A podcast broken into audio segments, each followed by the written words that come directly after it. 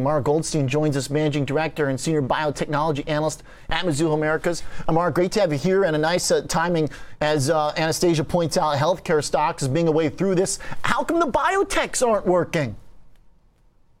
I think it's a combination of a variety of things. The first is that, you know, last year we saw a huge, huge uh, year for public offerings. So you had a lot of companies come public. These are typically early stage companies.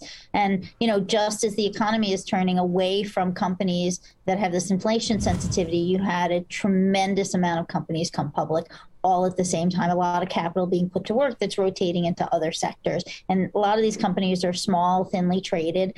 Um, you know, and, and that, you know, is a big piece of what's going on. So, uh, as these smaller companies, they're just kind of getting wrapped up in uh, a uh, broader kind of the, the de risking we're talking about, where investors are saying, hey, if something's got to grow extreme sales without profits, I don't know if I want to take a chance on that yet. Is that kind of the logic being applied?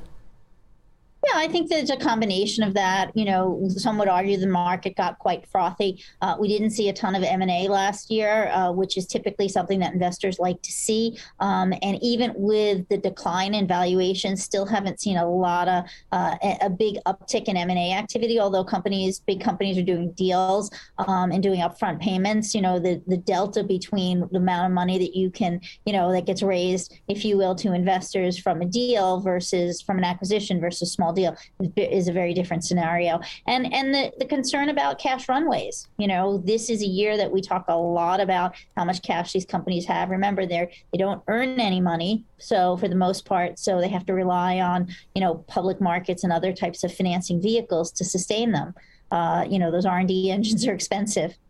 And right now, if those um, R and D engines do pay off, uh, and uh, we get uh, big successful breakthroughs are there uh, particular companies in your coverage that look the most poised to do that? Uh, is there a way to find a, a big breakthrough company right now that's not vaccine specific? It seems like we've gotten very myopic yeah. in that. Does that change? Do we see our focus turn elsewhere?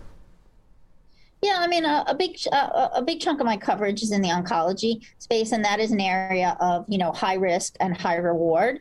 Um, oncology is a tough area, but we've seen a number of breakthroughs over the over the last few years, and so the question is kind of where's that next big breakthrough coming from? Um, I like companies that have you know right now good solid cash position, so there isn't this concern about cash runway, um, and pipelines that have depth, so you're not waiting for one single event. So a big name for me is Arcus uh, Biosciences is RCUS is the ticker. It's a name that we like a, a lot. They have a big deal with Gilead.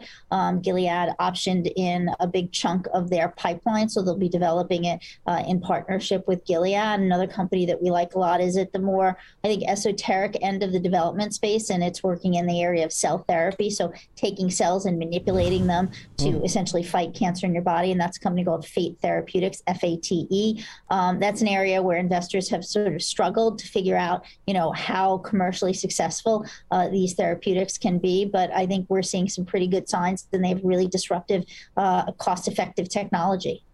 Uh, love the specific ones here, especially I think uh, some of the names that a lot of people won't not know secondhand, uh, you know, uh, off the top of their head. The one uh, uh, that they might know that you do like is, is Merck, and it seems like Merck has finally yeah. woken up here. Obviously, a big oncology player that kind of got forgotten during COVID. Is it coming back? Is it time for this thing to get back above 90 bucks?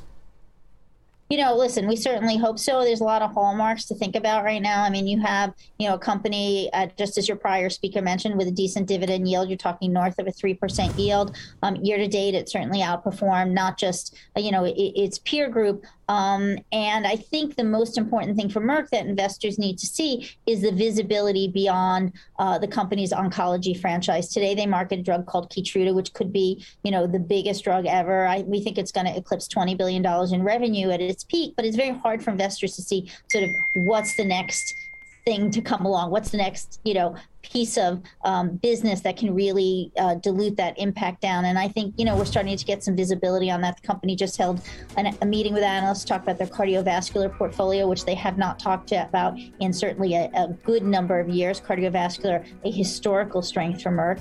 Um, they also have a new, essentially a new management team. So I think, you know, between the economy and also some shifting sands within the development organization, we're seeing a little bit of visibility there. Great stuff. Uh, an excellent um, specific stock uh, analysis here for us after our big picture economic conversation. Mara, thanks a lot for being here with us this afternoon as well. Uh, Thank you. Really great start to our show here. Mara Goldstein, Managing Director and Senior Biotech Analyst at Mizuho Americas.